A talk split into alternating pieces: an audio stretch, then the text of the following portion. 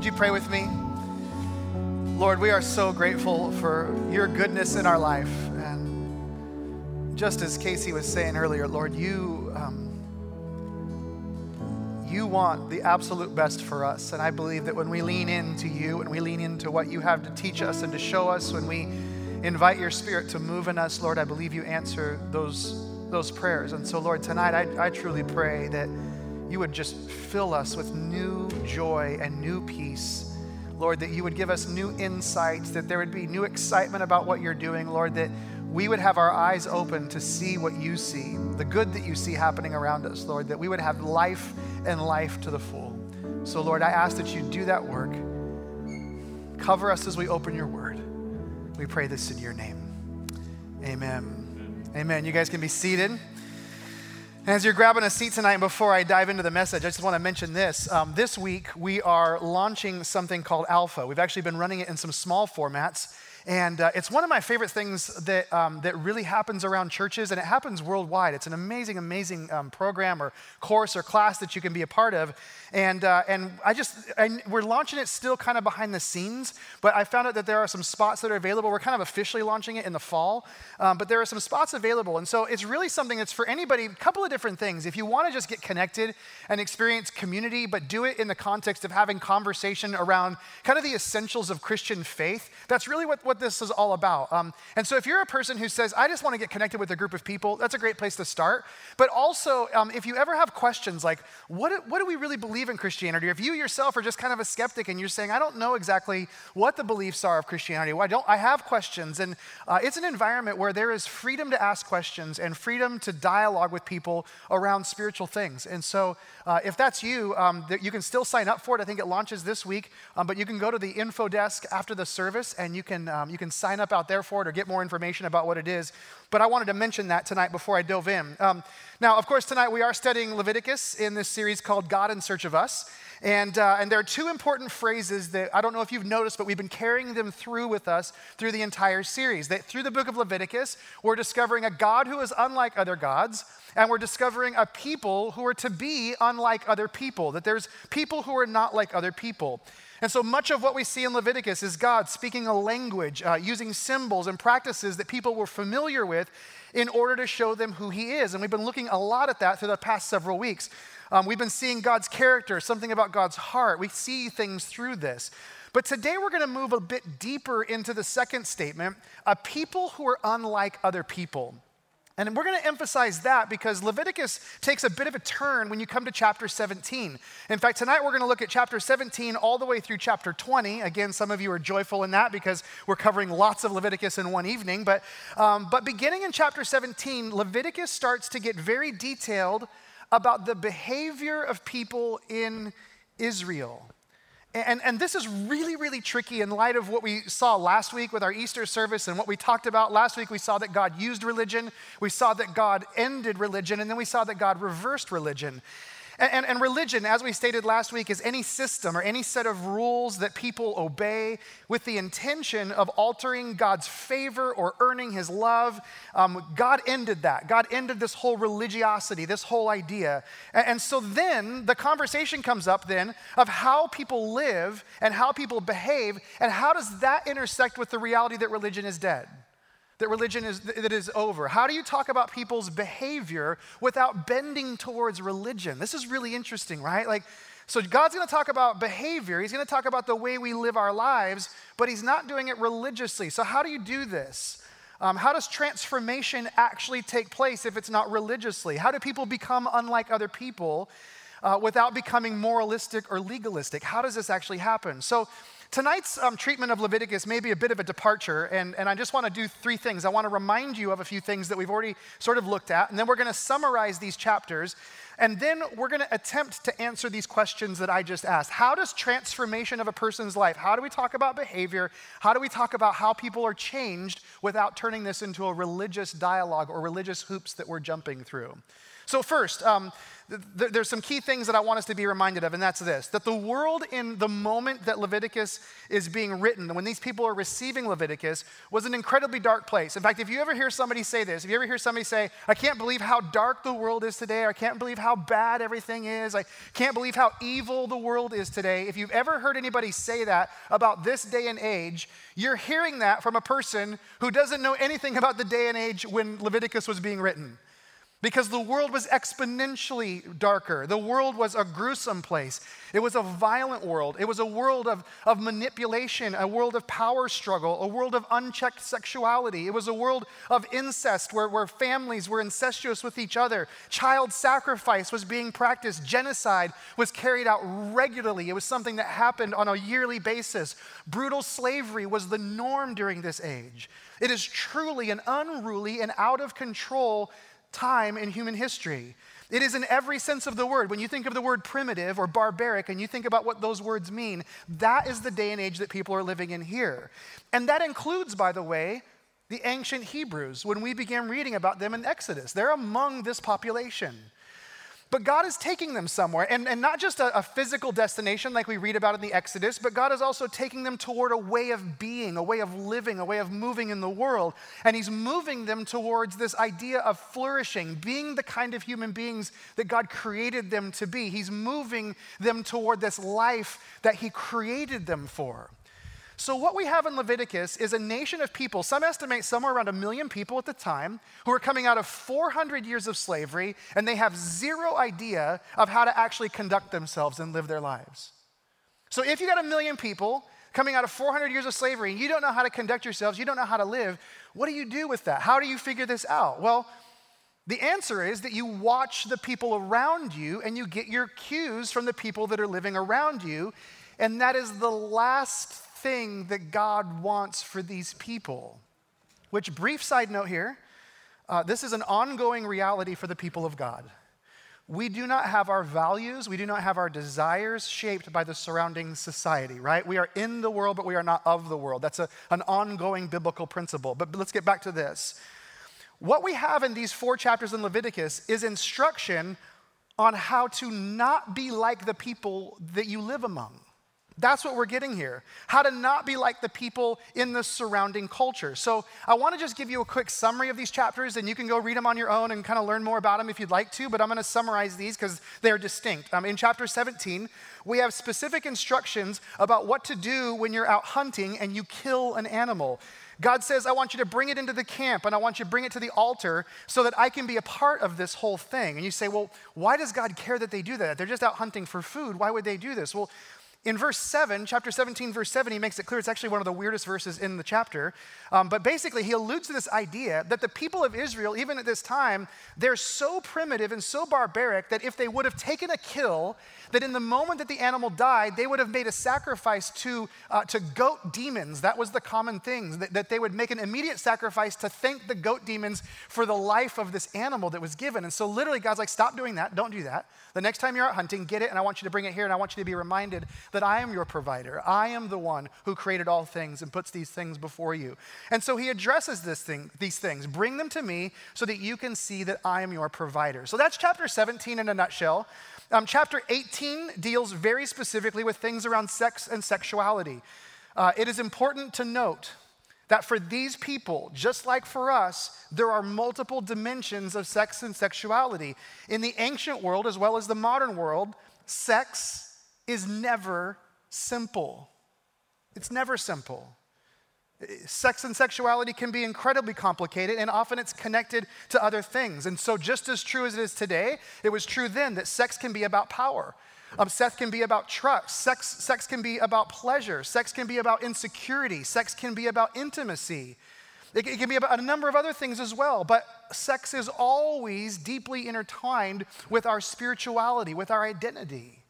Um, I, I could spend a significant amount of time, by the way, on uh, unpacking chapter 18, but the point is very simple and it becomes very clear. Hebrew men in particular, and this is what God's very specific about. Hebrew men in particular, in their households, need to be different from the Egyptians and the Chaldeans that live around them. They need to be different than the rest of the world when it comes to sex. They need to recognize the complexity of this and live accordingly. That's basically chapter 18. Then we move to chapter 19, And God continues, and he talks about revering parents and honoring the Sabbath. It's you know some of my favorite stuff there. Uh, he talks about not worshiping idols. He puts a, a, social system in place in chapter in chapter 19. Have you ever read the story of Ruth and Boaz? Uh, when you meet Ruth uh, in that story, she's gathering the leftovers that are left in the field behind those that were gathering. That was actually a law that was instituted here in Leviticus, where God actually says we need to provide a social structure for caring for the poor in our community. And so God instructs and says you need to leave some of the wheat behind. When you're harvesting, you leave some things so that somebody like Ruth later on in her story can come along and gather and have food to eat. So, so he's, he's teaching them to care for each other in these sort of passive ways. Um, he talks about theft, he talks about wages, he talks about legal processes, he talks about how to reason with your neighbor. In fact, it's here in Leviticus chapter 19 that we get the second half of the Great Commandment. When Jesus was asked, What's the greatest commandment? There's two parts to that. This is the second part, verse 18. You shall not take vengeance or bear a grudge against the sons of your own people, but you shall love your neighbor as yourself. I am the Lord a bit further on, he extends that and says it's not just your it's not just your neighbor who lives in proximity to you. It's not just the, the person that it's not limited to the person who looks like you or believes like you or is a part of your tribe. He actually extends that to the sojourner or the traveler the wanderer who you might come in contact with.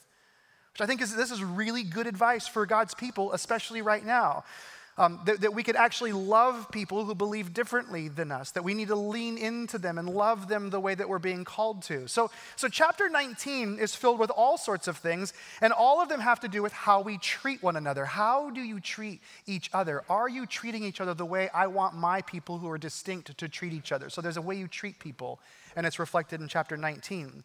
And then chapter 20, God addresses child sacrifice. And, and, there's a few other things that are included in that, but primarily chapter 20 is about child sacrifice and not to do it. And then he makes this interesting point in verse 22. He says, You shall therefore keep all my statutes and all my rules and do them, and that the land where I am bringing you to live may not vomit you out. It's a really interesting word picture, isn't it? I want you to do all these things because I don't want the land that I'm taking you to to vomit you out. So we need to hear this because this is really important as we start to answer some of the questions that I posed at the beginning. He's saying this as much as for you as it is for me. Like if you live like everyone else, you will be vomited out of the land. That's a pretty clear picture, right? Like you I mean, if you want to just like live the way culture is, if you just want to go the way society is, guess what? Your life is going to be vomited out of the land. That is not something I don't know anybody that goes, that sounds like fun. Nobody anywhere ever says that, right? God wants the best for them. God wants the best for them. A couple of verses later, he continues and he says something that I think gets at the heart of why and how people experience transformation without religiosity. Listen to this, verse 24.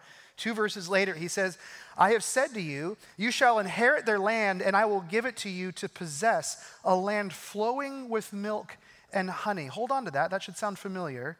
He says, I am the Lord your God who has separated you from the people.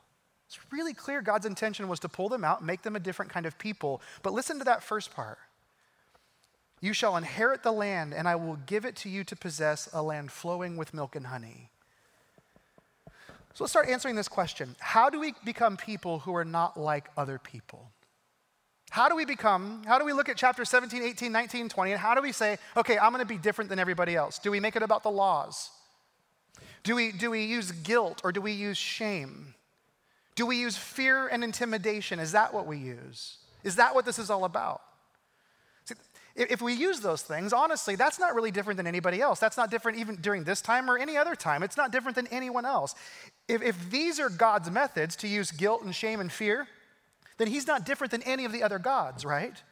And if this is how we're motivated, then we're really not like other, unlike other people. We're just like everybody else, and our God is just like all the other gods. So, so the answer to this, and, and what we see in this, is resolved in what's being quoted when he tells the people that they will inherit a land flowing with milk and honey. He's at, God is actually quoting something that he said previously to these people. And so if you have your Bible, I want you to go to Genesis chapter 15 with me, and if you don't, don't worry about it because we'll get there. But as you're turning, um, I, I just want to tell you a little bit about Abram or Abraham. The story of Abraham begins back in Genesis chapter 12. It starts with God telling Abram to leave his country. And he says basically this Abram, I want you to get out. I want you to, I want you to leave this place. I want you to get out of your country, leave your people, leave your father's house, everything that's familiar to you. And I want you to go to a land that I am going to tell you about. So, this land flowing with milk and honey is a land that was promised to Abraham all the way back in Genesis chapter 12, long before, hundreds and hundreds of years before the moment we're reading about in Leviticus. And what we know about Abram or Abraham is that he did this. He leaves, he's faithful. And then God makes this promise to Abram. He says, I will make a great nation of you, and out of your descendants will come one through whom all peoples of the world will be blessed. So God comes to Abraham and he chooses him. You are going to make a great nation. I'm going to bless you. And here's why people are going to see something in you and your descendants that's different. I'm going to do something through you, and everybody, everywhere will see. They will be blessed because of this. That is the agreement that God made with Abram. And by the way, the Bible calls this agreement a covenant. So, this is called the Abrahamic covenant. God makes a covenant with Abraham. Now, a little bit about this word covenant. Literally, when you translate the word covenant, the word covenant means to cut. This is going to make way more sense in just a couple of minutes. Um, but this is also why, when you make an agreement with someone, or we, we say this phrase, there's this phrase that's been tossed around culture that we cut a deal. We cut a deal. It means we made an agreement. We agreed to something. So, covenant means to cut. So, God makes a covenant with Abraham. He's been promised the land, and a people and the fact that the world would be blessed through his offspring. But then there's a problem. And I think it's a problem that a lot of us in the room we faced at some point in our life. It doesn't take long to journey with Jesus to face this.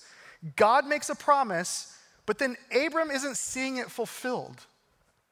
And at one point, he finally is just like, Lord, you promised me that there were going to be generations, but it would help if you started by giving me one child. Like, there can't be nations, there can't be generations if you don't give me a child. Then he says, I've been waiting 25 years. I'm 99 years old. How long do I have to wait for this? And so, so, so in Genesis chapter 15, he's actually asking, Will this ever happen? God, will you ever fulfill the promise that you made me 25 years ago? So in Genesis chapter 15, he has a face to face meeting with God. It's one of the most significant passages in all of the Old Testament, and yet it's one that seldom is taught or considered. And it's this beautiful thing that God does in this moment because um, this is where Abram and God cut a deal.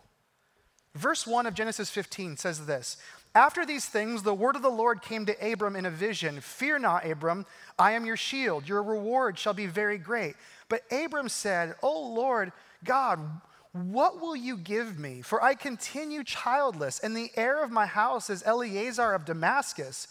And Abram said, Behold, you have given me no offspring, and a member of my household will be my heir. Like, God, are you ever going to fulfill your promise? Are you ever going to come through on this thing you told me? I mean, I left my country, I left my father's house, I traveled all this distance, I came and did what you told me to do, and you made this promise, and I just don't see you doing anything with it. Like, what is the deal with this? verse 4, it says, Behold, the word of the Lord came to him. This man shall not be your heir, your very own son shall be your heir. In other words, God says, Don't give up. Don't give up. I'm going to keep my promise. I want you to keep going in this. And then God does something really amazing with him. It's a picture that he paints for him. And remember, the Hebrew people are a culture. They're not a, they're not a words culture as much as they are a picture culture. They're an image based culture. They matter to the Hebrew person. And so there's this picture in verse 5 that begins to unfold. It says, He brought him outside and said, Look toward heaven and number the stars if you're able to number them. And then he said to him, So shall your offspring be. So he just says, Look at the stars. That's you. That's the promise I've made you. And immediately it just sort of resonates with Abram, right? He believed the Lord, and it was counted to him as righteousness. So God reminds him of the promise, says, Yes, I'm going to do this. Walk outside, look up there. That's your, that's your family. And then verse 7, it says, He said to him, I'm the Lord who brought you out from Ur of the Chaldeans to give you this land to possess. But he said, Lord, how am I to know that I shall possess it? I love how real Abraham is, right? Like, first of all, God, are you, are you going to give me the child that, that, that, that I want? Are you going to give this? And God says, Yes, just trust me, go look at the heavens. And then he believes him. And then just a little bit later, he says, Okay, now how about this land thing? Are you really going to take me into the land? Like, how do I know this is going to happen? Like, I just love Abraham because he's just like us, right? Like, I get it, God, you're making promises, but can I trust you in this, right? I don't understand. How can I know? And then what happens next? The next picture that God gives them is, is the, the, most remarkable thing, one of the most remarkable things you'll ever read in the Bible, and I mean this. What we're about to see in Genesis 15 is something that we will see throughout the entire story of the Bible, but it is so beautifully illustrated here, and it's so unique and so wonderful. In verse 9, same chapter, it says, He said to him, Bring me a heifer three years old a female goat three years old, a ram three years old, a turtle dove, and a young pigeon. And he brought him all these, cut them in half, and laid each over against the other, but he did not cut the birds in half. Now, I just want, I want you to notice something really interesting in this passage. God says, I want you to bring me these animals. Bring me, bring me the, the, the heifer, a female goat, a ram, bring me all these animals. But then Abraham, God, he does this, and, and, without God telling him anything else, Abraham starts to cut them in half and lay them out, starts to fillet them and lay them out in their halves. And the question is why? Why would he do this? God said, Bring me the animals. And the next thing you know, he's slicing them in half and, and creating a trail of carcasses, right? God did not tell him to do this. God just said, Bring the animals. Abraham wasn't given the instructions, so what is going on in this moment? It turns out that Abraham is doing something that everybody in this culture would have done. Everybody would have understood in this culture. In fact, when people during this age would have heard this story, it would have made perfect sense to them. Abraham, not living in a written culture, but an oral storytelling culture, is doing something that was common. They were making a deal with one another. This is how a deal would have been done during those days. Today, you get a lawyer and you show up at an office and you sign some papers and you say you're going to hold each other accountable to this through a legal system. But whenever they made a contract with someone, when it was this significant thing where they would say, You promised me this and I'm promising this to you, there was this idea of how do I know that you're going to do it? And the way they would do that would be by putting themselves in a position where there were consequences for the brokenness of their word. They would act out the consequences of their unfaithfulness right in front of everyone. So you would bring a bunch of animals and you would, you would cut them in half and you would make a trail. You would make sort of an aisle down the middle of them, and there would be one person on one side, and there'd be another person on the other side. And then when you made this deal, the two of you would pass through these animals. And essentially, what you were saying to one another is if if we fail in our agreement, whoever fails in this agreement will become like these animals. You will become like these animals. Your flesh will be torn. You will, you'll be t- your life, you'll lose all your credibility. You'll lose your life. Everything will be, will be taken from you. So they'd walk between the animals, between these halves of the animals. And if, you, if your word was not backed up by your actions, then that everyone knew. We saw you do it. You said this was what you were willing to go through to hold your word accountable.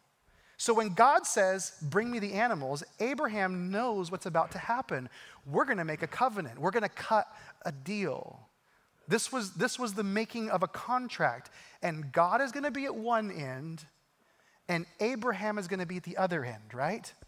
That's what's happening here. God and I are going to cut a deal. God over here, me over there.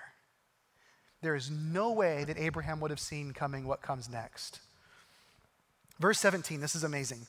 When the sun had gone down and it was dark, behold, a smoking fire pot and a flaming torch passed between these pieces. And on that day, the Lord made a covenant with Abram, saying, To your offspring I give this land, from the river of Egypt to the great river, the river Euphrates.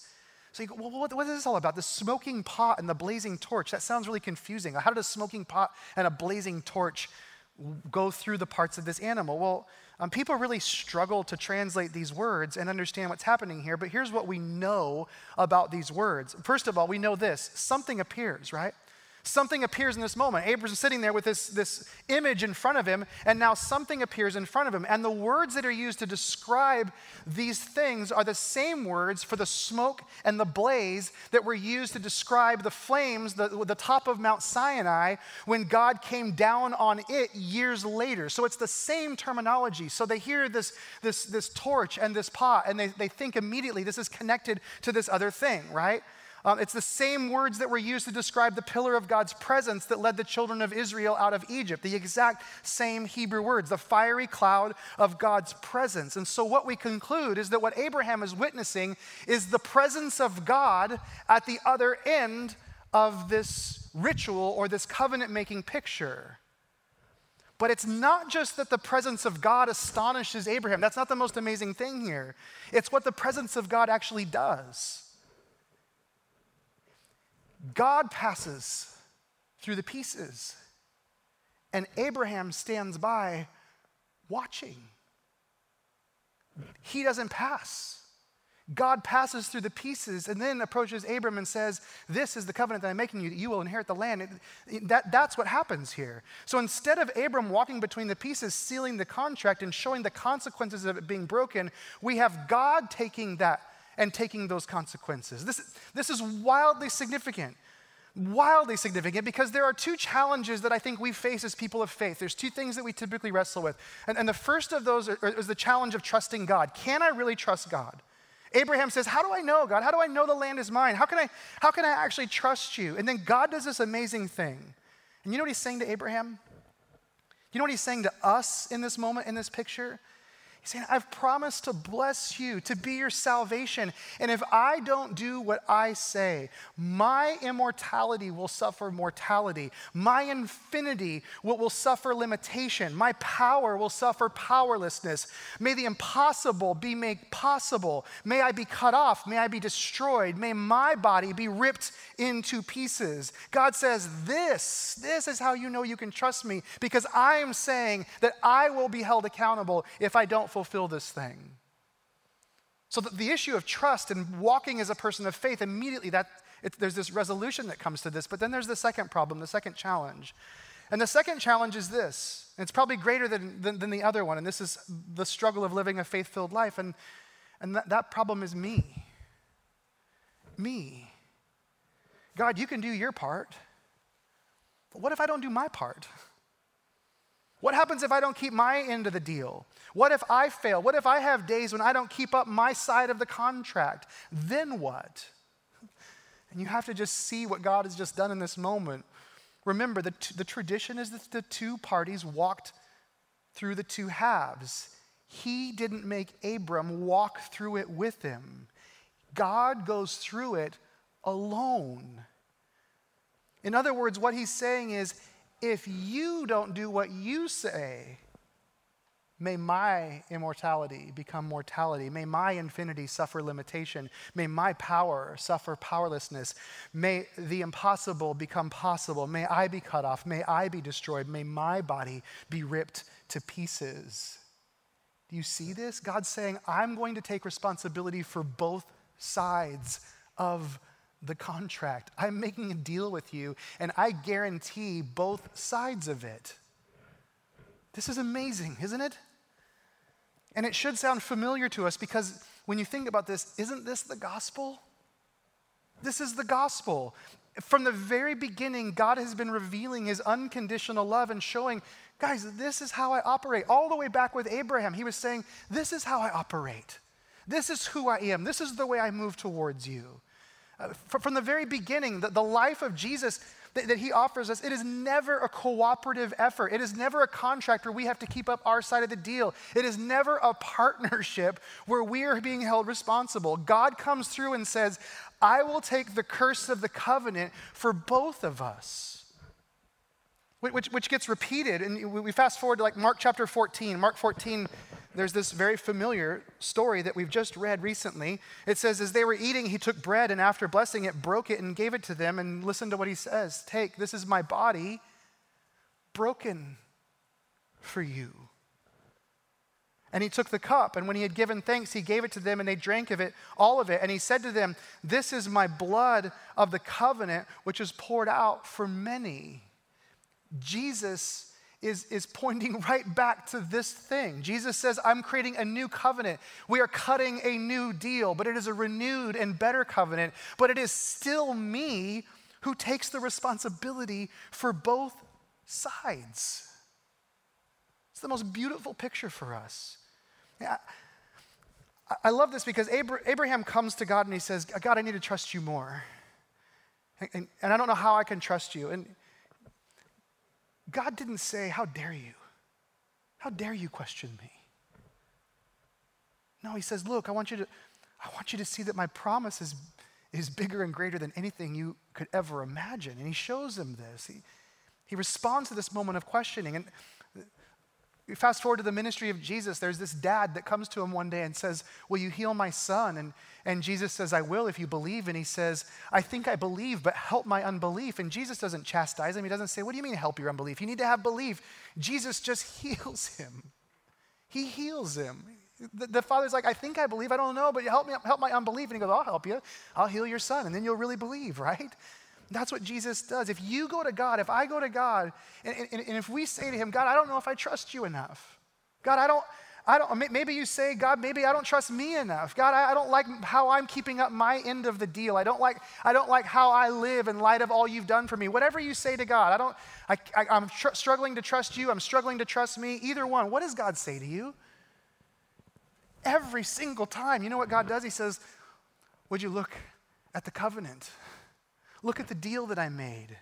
He will bring you back to the gospel and he will show you you were lost without me. You were swimming in brokenness without me, and I rescued you out of that brokenness. So in Leviticus, when he says that there is this, this community, this covenant community, he's not telling them to do this or else, do these things. You better obey all these rules or else. He's reminding them of the promise. Remember, remember the very last verse of chapter 20? He's saying, I made a promise to you and your fathers before you that I would carry you to this place. And that is how we become people who are unlike other people. It is this unbelievably beautiful thing that we call grace. That's how we're transformed. And grace changes everything. It isn't white knuckling it that changes us. It isn't by shame that we are changed. It isn't by fear. It isn't by guilt that we're changed.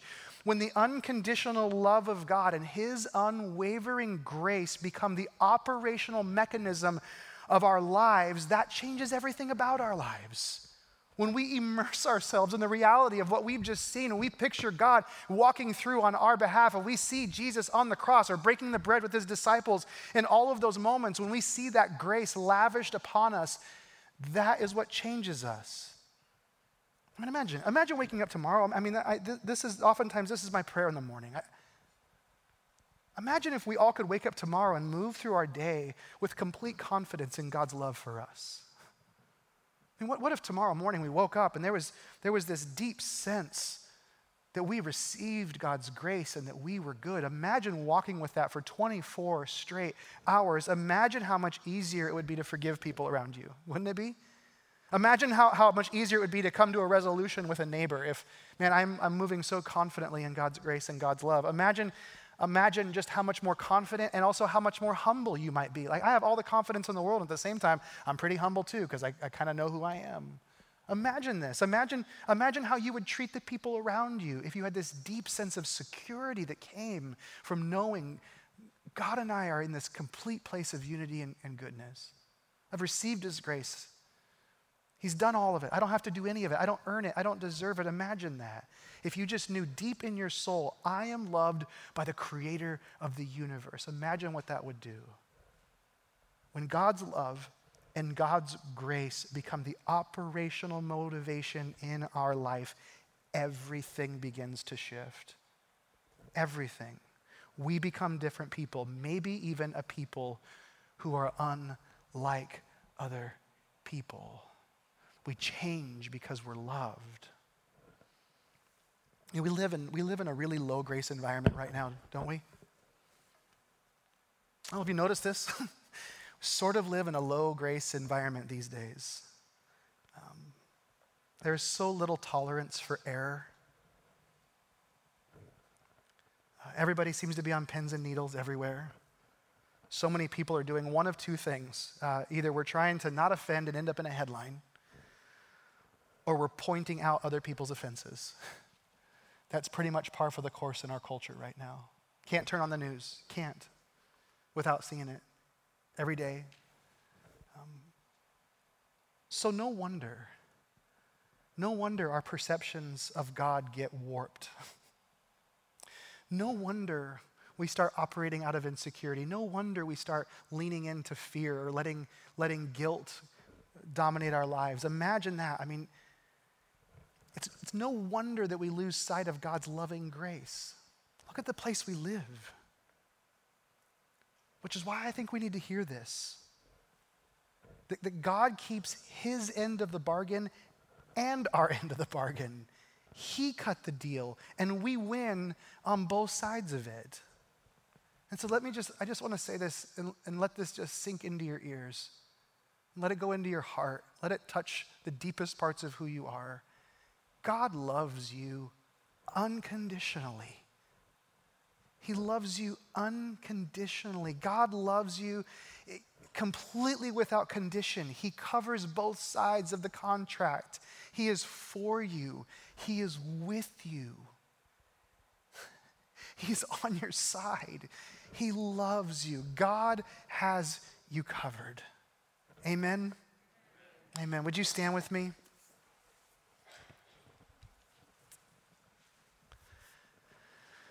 So now, may you be men and women who see the picture clearly that your God is a God who has made you promises and is prepared to keep them. May you live in the light of his grace. May you live in the shadow of his love.